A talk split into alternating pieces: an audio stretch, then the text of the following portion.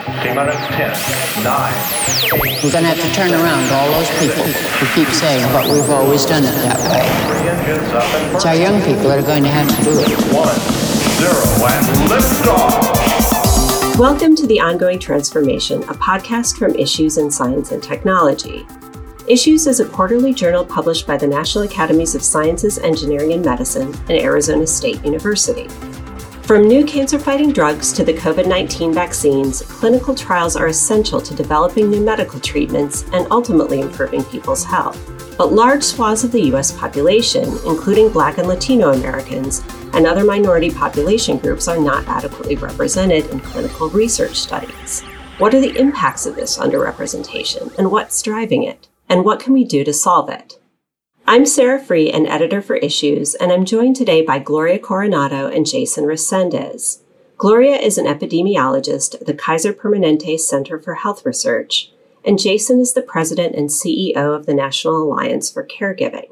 They've both spent their careers creating solutions for health disparities and empowering marginalized communities. And both of them are among the authors of a May 2022 National Academies report titled Improving Representation in Clinical Trials and Research. Welcome, Gloria and Jason. Happy to be here. Thanks for having me. For listeners who are relatively new to this issue, why does the lack of diversity in clinical trials matter? What are the consequences for people in underrepresented groups and for the country overall? I think it's pretty simple, right? It's about ensuring that everyone benefits equally from innovations in drug development and scientific research. It's really important that we have adequate representation and inclusion in research because a lack of inclusion compromises generalizability of clinical research. What that means is that many groups underrepresented and excluded in clinical research can have distinct disease presentations or health circumstances that affect how they will respond to a drug or therapy. So inclusion matters from a efficacy of drugs and therapies. And there are lots of examples of that. We will highlight some of those examples in the report. For example, the blood thinner warfarin is a good cautionary tale that we highlight. You know, this is a blood thinner that was developed using study participants that were predominantly white uh, with European ancestry. So when the drug and its dosing requirements were released, they were based on this subset of the population. And it turns out that warfarin dose requirements vary across ethnic groups, even when adjusted for confounding factors, which suggests that genetic variation contributes to variability when it comes to dosing. And incorrect dosing can lead to increased risk of bleeding, hospitalization, even death. So it's a great example of using, you know, real-world evidence why inclusion and representation of the individuals that could benefit from a drug be included from the research in the very beginning. The stakes are high. The stakes eh, are life and death in a lot of instances. Yeah, I think I would just echo what Jason said. I think what our report showed is that there are some substantial financial costs to having underrepresentation of population subgroups in clinical trials and research. I think what's also important is that there, I think there's a high social cost. And that cost comes in having findings that don't represent the population at large, findings that aren't generalizable, which means that when certain patients go to their doctor, the doctor may say, I don't know. I don't know if this drug is going to work on you or what the side effects might be for you or um, members of your community. I think that the other potential social cost is that it can undermine the scientific enterprise um, and it can result in limited access to really those therapies and, and the benefits of science that we work so hard to create. So it can stymie innovation, it can lead to research trials that don't reach their goals for accrual. And I think both of those things can really undermine the scientific enterprise and undermine trust that patients might have in getting care from their physician. How severe is the underrepresentation for various racial and ethnic groups and for women? As part of the report, there's a lot of data that was collected from NIH as well as FDA on the representation of participants in clinical trials and research. The representation of Latino patients in 2018, for example, was only 8.5% in the clinical trials that are funded by NIH. And yet the population percentage of Latinos is 18%. And so you can see that for that particular group, the underrepresentation is quite stark.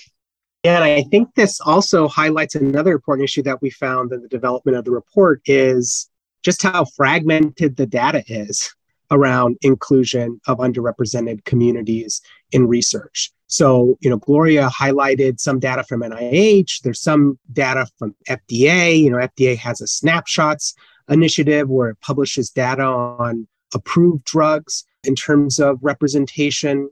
But there's a whole category of research funded by industry that is extremely fragmented right? So this is 2022. And what we're finding is that even when it comes to something as basic as understanding what the level of inclusion and exclusion is, that it's really hard to do.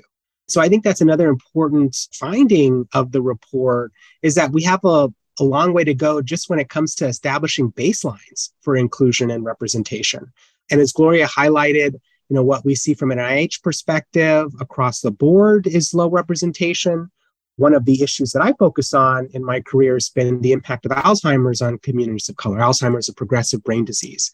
And when you look at federally funded research for Alzheimer's, that's less than 10% are made up of Black and Latino individuals, even though Black and Latino Americans are two to one and a half times more likely to develop Alzheimer's, respectively, than white. So there's a high risk, yet a underrepresentation of those groups within federally funded research. And I emphasize federally funded for a reason. Those are tax dollars. Me as a Latino American, those are my tax dollars going into advancing research for a disease that disproportionately impacts me and my family. Yet we're not being included in the research that could lead to life saving therapies that could disproportionately should disproportionately benefit people like me, given the higher risk.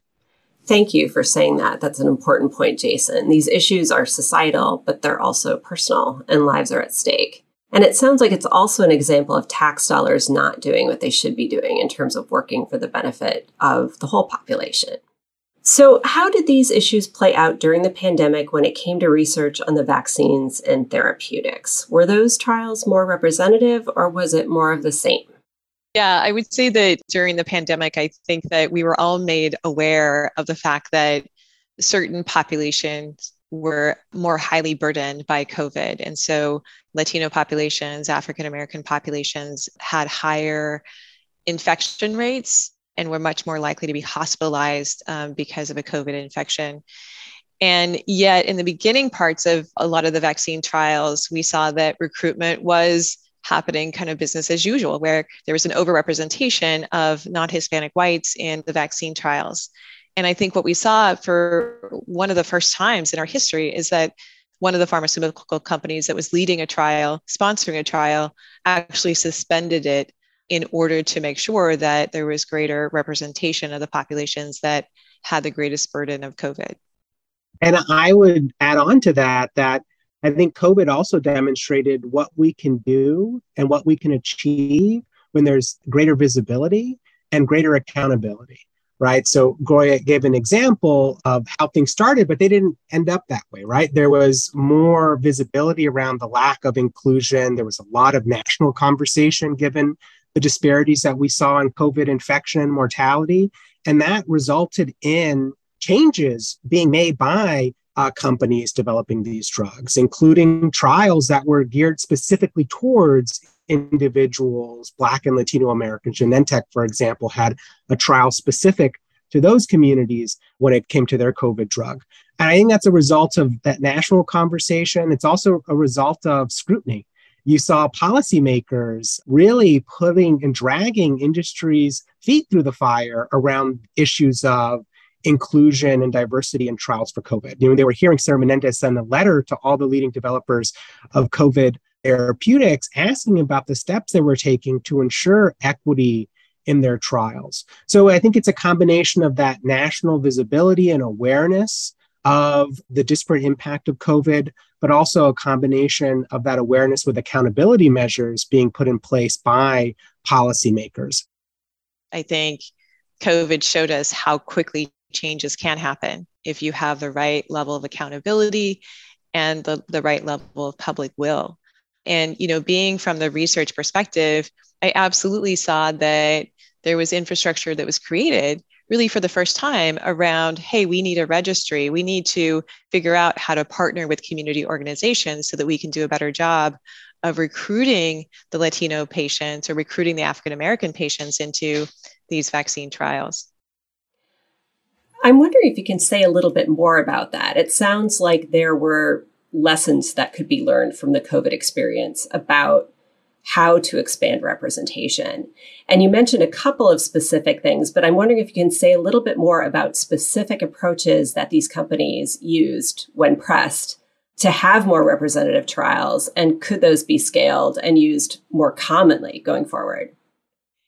Yeah, absolutely. So I think one example is Kaiser Washington, that was one of the first sites to lead one of the vaccine trials. And I think they pretty quickly developed the registry of patients who were Latino, who were African American, and they worked with the community organizations to identify individuals who would be willing to participate in vaccine trials. And so I think really establishing that infrastructure for the vaccine trial was creating something that they can use in the future as well as other vaccines were to be tested or other types of research could take place at their site.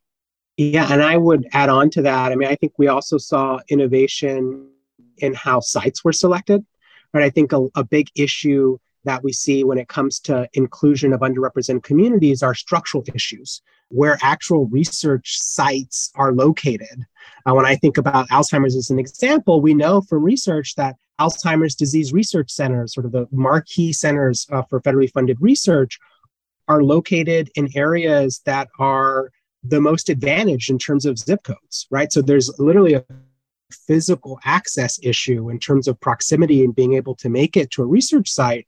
And when we saw COVID, you saw a lot of emphasis on partnering with communities and also non-traditional research sites engaging federally qualified health centers for example as part of research teams and doing that recruitment so i think that's an example of how we need to expand our conceptualization of what research infrastructure looks like that's another big recommendation that we outline in the report that we saw work well in COVID and should continue to be adopted. I think the same thing with setting goals right? Use a lot, a lot of COVID um, studies set goals for the representation of communities that were at higher risk of COVID. And one of some of the things that they did were if you were in a site that had recruited its target for non-white Americans, but had not done so for um, other communities, you stopped recruiting. You started turning away people who weren't helping you achieve your goals. So I think there are examples of goal setting and how you adjust study protocols to advance that goal setting that also can be adopted and continue to be utilized to drive equity. Jason, you mentioned that one of the things that makes a difference to participation in clinical trials is the location where participants need to go for appointments which seems like it should be a very basic thing for researchers to consider when setting up trials, but it sounds like it doesn't happen as often as it should. How much of a role do practical issues like that, like whether a person is able to find childcare or get time off work or have health insurance, play in participation rates? I think they play a really big role in influencing who is able to participate. I mean, just look at the current makeup of who are in clinical trials. I mean, predominantly well educated individuals with high incomes who are getting recommended into a trial because of their provider recommending a trial or because they have the time to be advocates for themselves and look and research clinical research opportunities. So I think there are a lot of structural inequities that contribute and serve as barriers to individuals participating in trials. Site location is one. I think it's a really important one that we're able to fix. I mean, I've been in too many conversations where researchers have said, oh, you know, that's outside the purview of uh, industry or us being able to fix that.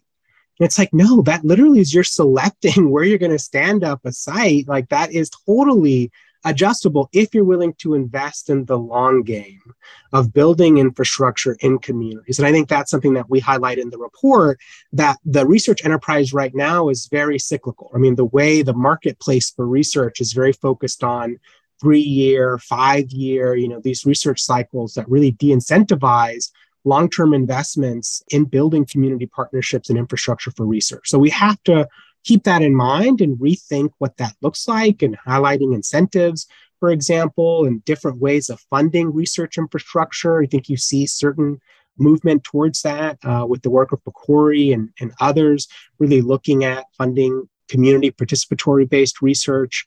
So I think that site selection and infrastructure is really critical. But I also think awareness, right? Part of infrastructure and site selection means expanding what researchers look like, right? So that uh, word of mouth through your provider, especially if you're going to something like a federally qualified health center or safety net provider, you know, so that those providers are aware of research opportunities and are part of research teams, and so they can recommend to their patients trial opportunities. We know from research that Black, Latino, Asian American, American Indian individuals are, you know, just as likely, if not more likely than non-Hispanic white Americans to express a willingness to participate in research if they're asked, if they knew that it was a possibility and opportunity for them.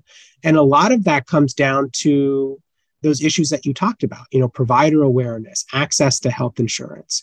Um, so i think it's a you know a lot of factors uh, that influence whether or not someone is able to participate in research that too often are put under the rug and sort of reconceptualize research participation and put it all on the shoulders of the participant right? Um, and not recognizing the role that the ecosystem and the research enterprise has to play in addressing those structural barriers.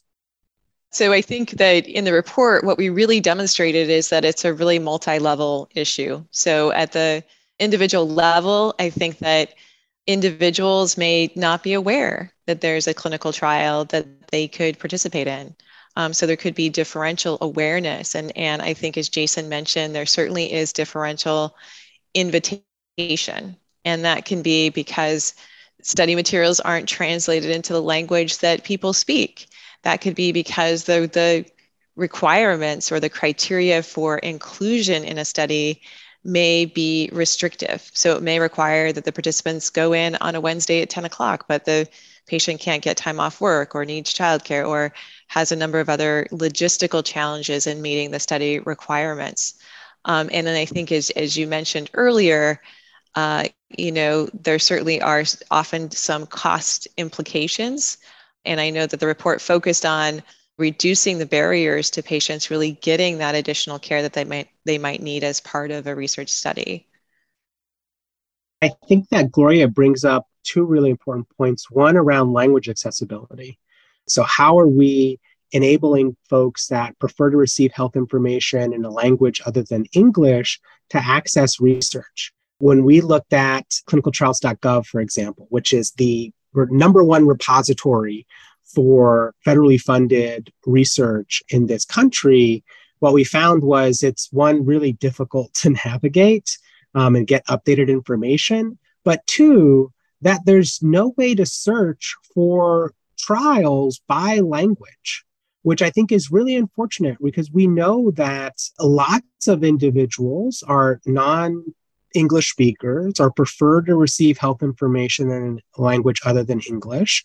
Yet we see the majority of trials in the Alzheimer's community, for example, the majority of trials require participants to be English speakers. And if you don't speak English, then you're out of luck when it comes to accessing Alzheimer's research for the most part. And it's actually built into inclusion criteria. Um, so you're excluded if you don't meet that language requirement. However, there are many trials, uh, and COVID was a good example, was one of the innovations of COVID, where they were intentional about ensuring that non English speakers were able to participate in research. That means study protocols were translated and developed. You know, you had site coordinators and researchers that were able to, to communicate with folks in a language other than English. But that's not the norm. I mean, that's the exception. So, really have to look at language accessibility as part of this as well. I think the other issue was sort of all the connected issues around childcare these issues of taking time from work, uh, you know, issues that are more common in low income, working class uh, communities especially in a country that doesn't have a national paid family and medical leave policy right so what is the are these the issues that are not traditionally talked about when it comes to research participation childcare medical leave. You know, these issues that a lot of researchers don't really talk about or engage in are influencing the ability of individuals from minoritized communities to be uh, participants um, in this really important research. The other thing that we touched on just a little bit is really workforce and thinking about, you know, who are our scientists that are um, going out in the community? What does the workforce look like? Who is doing this recruitment? And is there a way that we can diversify the workforce so that we can be more successful at recruiting the communities that represent the US population and represent the proportion of individuals who are impacted by the disease that's under study? The questions you raise about who scientists are makes me think about the issue of trust. And we can't talk about underrepresented communities in clinical trials without also acknowledging the history of abuses suffered by those communities in research, like the Tuskegee syphilis study. And I think many people assume that that history and distrust engendered by it plays a big role in keeping people from participating in research. But from your report, it sounds like trust is a really complex issue, that it's important, but also that distrust isn't the main thing keeping people away from clinical trials, and that people will participate if they're asked. So I'm hoping you can talk a little bit about trust and unpack that complexity for us.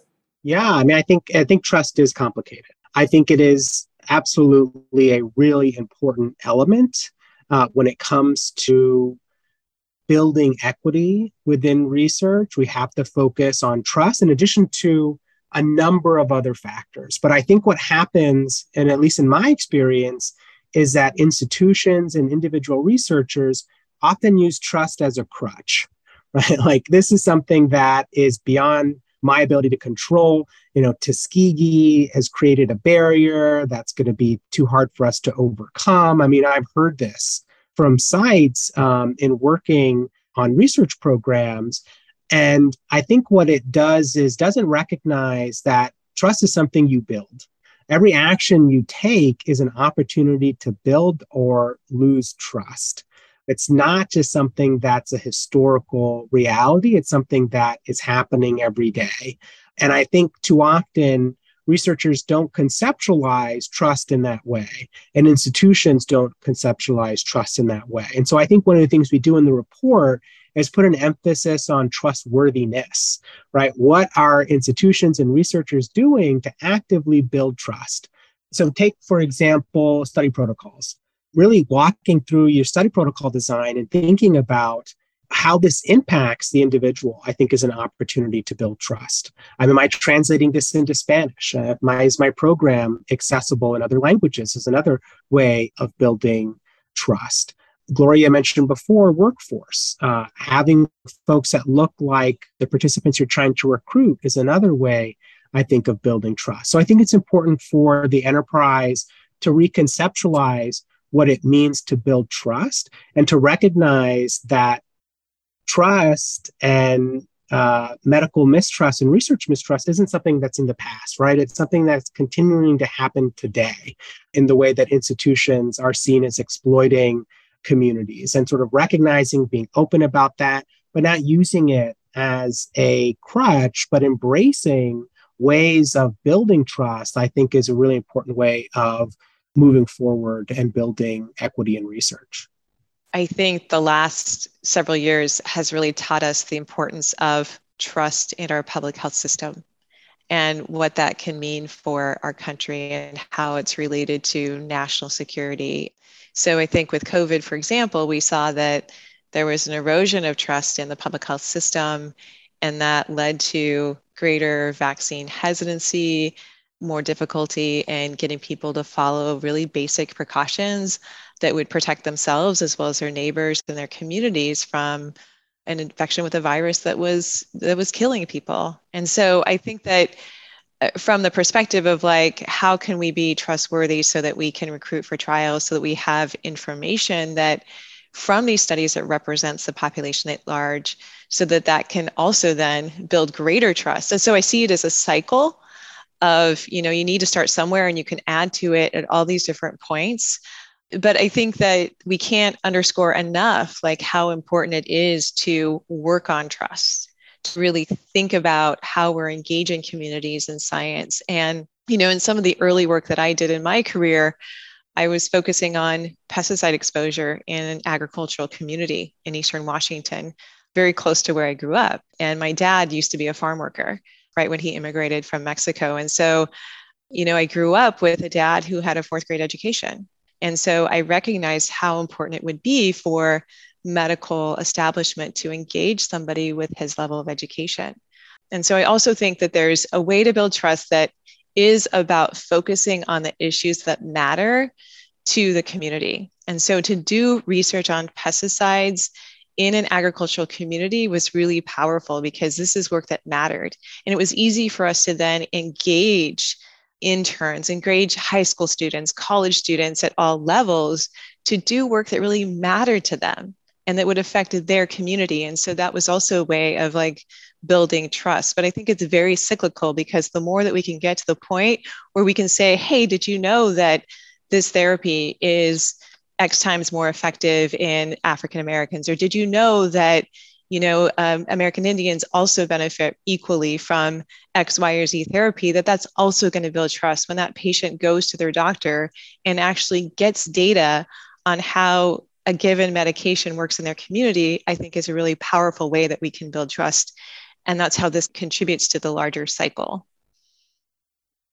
I absolutely love the way that Gloria framed that. And I think it reminds us about a big part of the report that recognizes that there's a power imbalance in the current way that we conduct research in this country, where the power is all within, concentrated within institutions and within researchers and doesn't recognize the vital importance of the role of the participant and the importance of recentering research in communities and from the patient and caregiver perspective.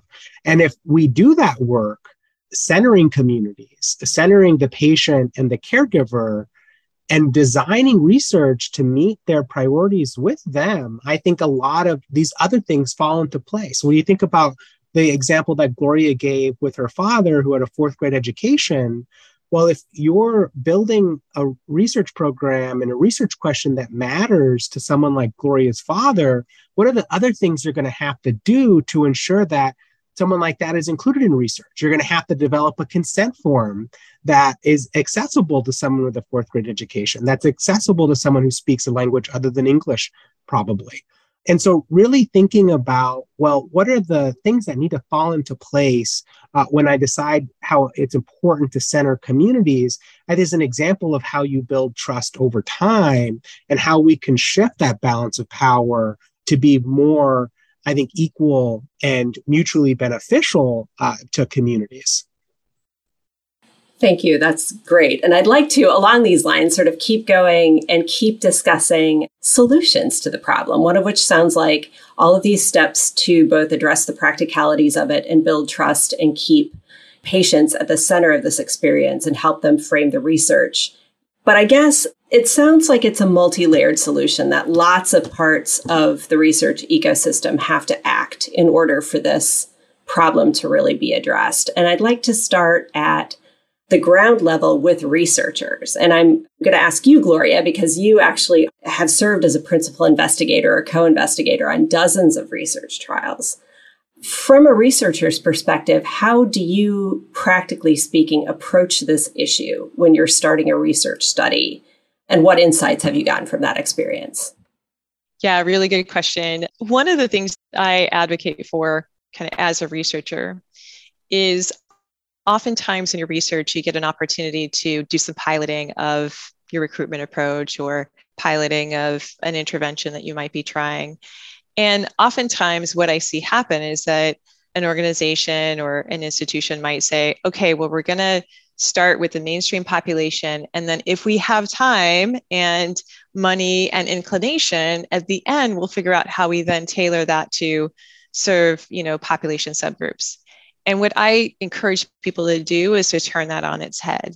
Because if you can start by thinking about any tailoring that you need to do to make sure that the patient with fourth grade education who doesn't speak you know english as a first language or the african american patient who maybe lives you know 100 miles from the, the, site where you're recruiting, if you can think about those things up front, then your whole trial is going to be more successful at the end of the day. And oftentimes, if you delay, delay, delay, then you often end up saying, well, we don't have the resources, we don't have the expertise, we don't have the this or that or the other to actually accomplish that. Why don't we just keep putting more water in the stream or, you know, just kind of let's just keep going with business as usual. And so that's the one piece of advice that I have is like think about it up front um, and think about this as a priority, not just for you and your institution, but for the greater social good, right? So it's not just that, hey, I need to succeed in my trial. The decision to do this should be about how I'm contributing to the body of evidence, how when that patient goes to their doctor, they can be told, yes, this therapy is going to work for your population or for patients like you. Um, what we find in the work I do on colorectal cancer screening is that African American patients, when we look at tested messages, they love to hear, you know, did you know that colorectal cancer is the second leading cause of cancer death in African Americans? And so it's really interesting how it's so important to personalize those messages, and yet we lack so much of the data that would allow us to personalize those messages for the innovations and the new therapies that are coming out for a whole variety of diseases. So that's one aspect is to kind of think about it up front. And then I think the other thing that is emphasized in the report is the importance of being really flexible in your approach. And we talk, there's a a segment on remuneration and how we are compensating patients for the burden or the indirect costs of participating in a trial. And so, for somebody who maybe is retired and lives really close to the center that's conducting the research, they may not experience that much of a cost to participation. But that person who lives, you know, 60 miles away and works at a job that doesn't have paid medical leave or has a bunch of other obligations, it, it, there is a greater financial burden for that particular patient. And so, really thinking about what might be the burden for different population subgroups and what you might do to make your approach more flexible to really help those patients overcome the barriers that they face is also important. Yeah, and I would just add to that. I mean, I think Gloria has done a great job of describing what we call designing for inclusion in the report, right? We need the research enterprise to embrace this concept of designing for inclusion. If you're going to uh, set a goal of greater representation in your study, making sure that from the very beginning, you're thinking about what are the steps that then I need to take to ensure success in reaching that representation. So if you're doing that from the very beginning, as Gloria has mentioned, you're going to make different decisions than if you thought about that at phase three in a trial when it comes to recruitment, right? You're going to really think through your study protocol design, for example, and really think about, okay, well, how does this requirement that my study be an English only speaker affect my goal of inclusion? How does my requirement of the patient having a caregiver impact the success of adhering to my study protocol? How does my requirement of eight study visits in a month impact long-term success of my trial? So there, I think, a number of things uh, that you'll think about differently if you set that goal at the very beginning of the process and design for inclusion even before phase one. I think Gloria made a really good point earlier that connects to this about how we're developing research that centers the interests and priorities of the community. So even before you're thinking about recruitment, how have you incorporated the perspective of diverse participants and participants just generally in the development of research questions that matter to communities? If those questions are of interest to those communities and align with their needs, we cite in the report you know research that shows that you're going to have greater chance and success at including in, rep- in uh, recruiting those communities over the term of your trial. So i think there's a number of things we need to do to center inclusion from the very beginning of the process as gloria has mentioned. I thought that was a really important recommendation from the report it actually sounds like there's a lot that individual researchers and institutions can do to improve representation I'm wondering if we could also talk before we sign off about the policy level. What about federal agencies that fund or oversee this research? NIH, FDA. Improving diversity in clinical trials has been their priority for decades, but it hasn't led to much progress. So, what should they be doing differently to support individual researchers and institutions in diversifying trials?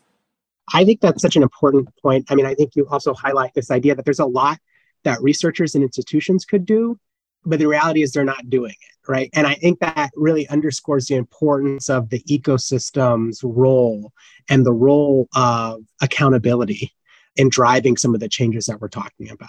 I think what we found is that there's really a weak system of accountability when it comes to even adhering to existing law there's very limited accountability for institutions um, and for researchers. And I think, as we highlighted earlier uh, in the discussion, how that level of accountability and scrutiny was one of the reasons why we saw COVID kind of buck the trend when it comes to equity and inclusion of underrepresented communities in research. So there's a lot that agencies and the federal government and funders of research can be doing. I think one is reporting, right? We talked about just how fragmented the data is around inclusion and exclusion of, of groups across uh, different therapeutic areas and more generally. So I think there should be and we highlight ways uh, that uh, the federal government and industry can improve in terms of just giving us better data and even making existing data more accessible to patients and communities and to stakeholders. So that when we tell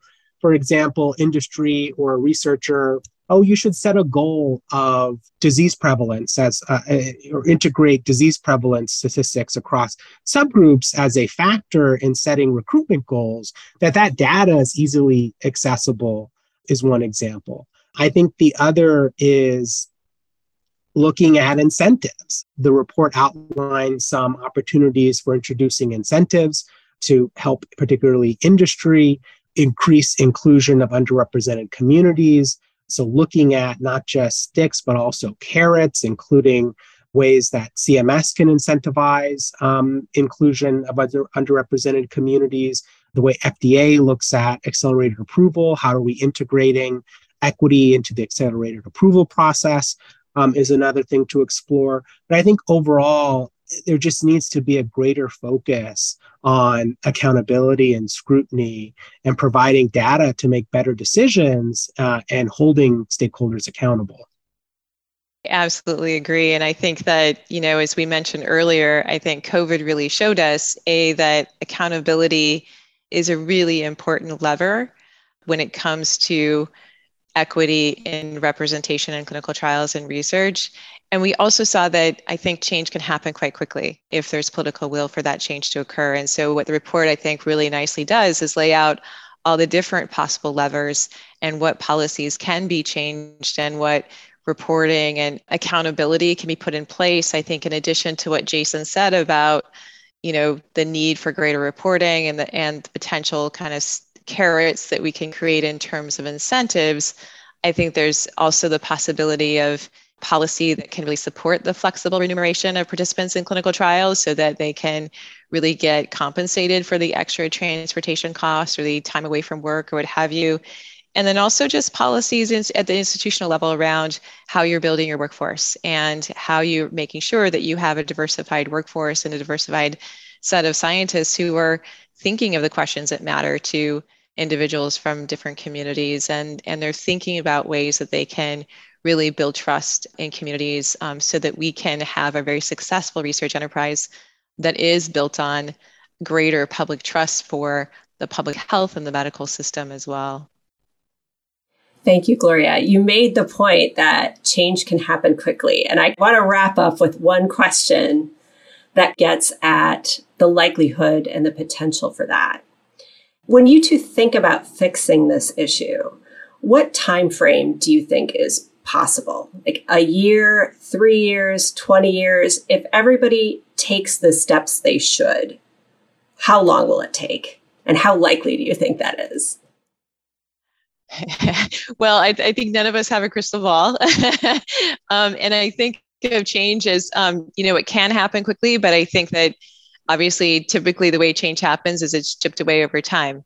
But I think that in these moments when there is political will to change and there's great acknowledgement and accountability and a desire to make sure that you know the vaccines that are being put through FDA as quickly as possible so that we can avert a public health crisis that there's great representation and who's participating because we know that there's differences in the burden.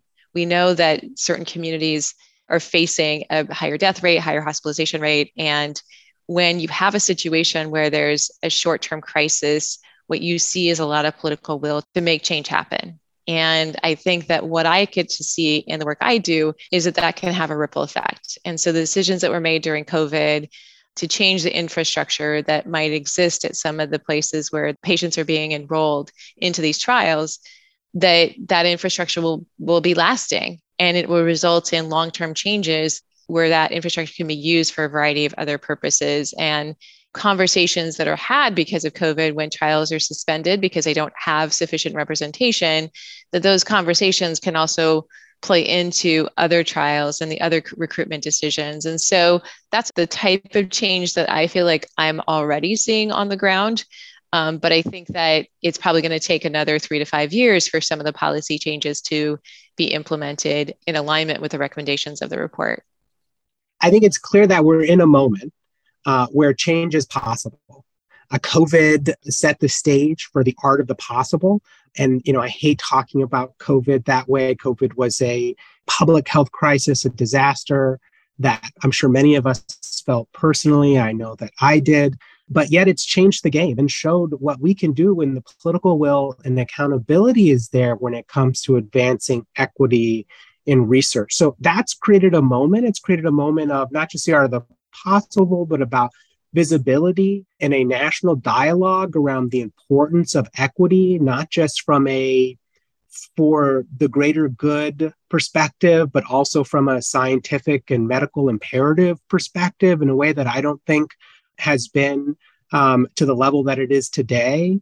Uh, and so I think there's momentum uh, that we haven't seen before. I think we're seeing the results of that momentum even impacting current um, decisions and issues. I'll give you an example of the Alzheimer's drug Aduhelm, which came up for FDA approval, was approved.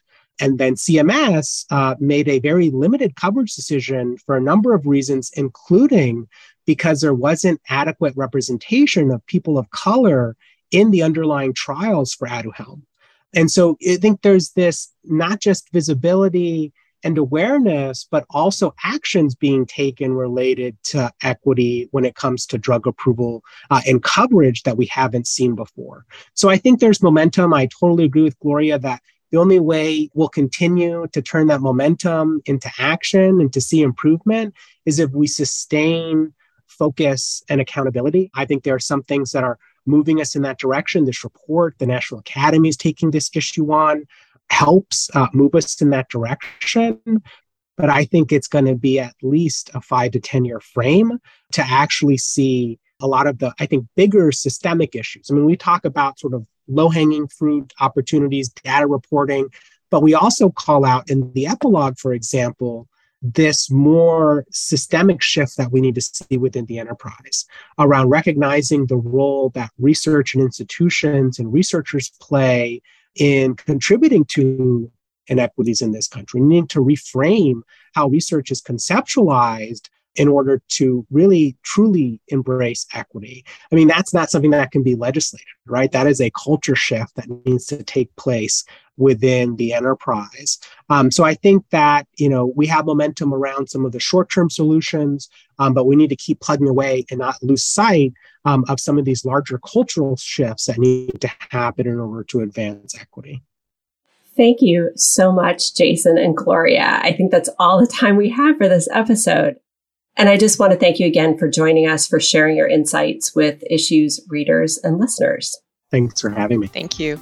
For a more in depth look at this issue, read the consensus study report, Improving Representation in Clinical Trials and Research. A link can be found in our show notes. Subscribe to the ongoing transformation wherever you get your podcasts. You can email us at podcast at issues.org with any comments or suggestions. And if you enjoy conversations like this one, go to issues.org where you can also subscribe to our print magazine. Thanks to our podcast producer, Kimberly Quach, and audio engineer, Shannon Lynch. I'm Sara Frueh, an editor for Issues. Thank you for joining us.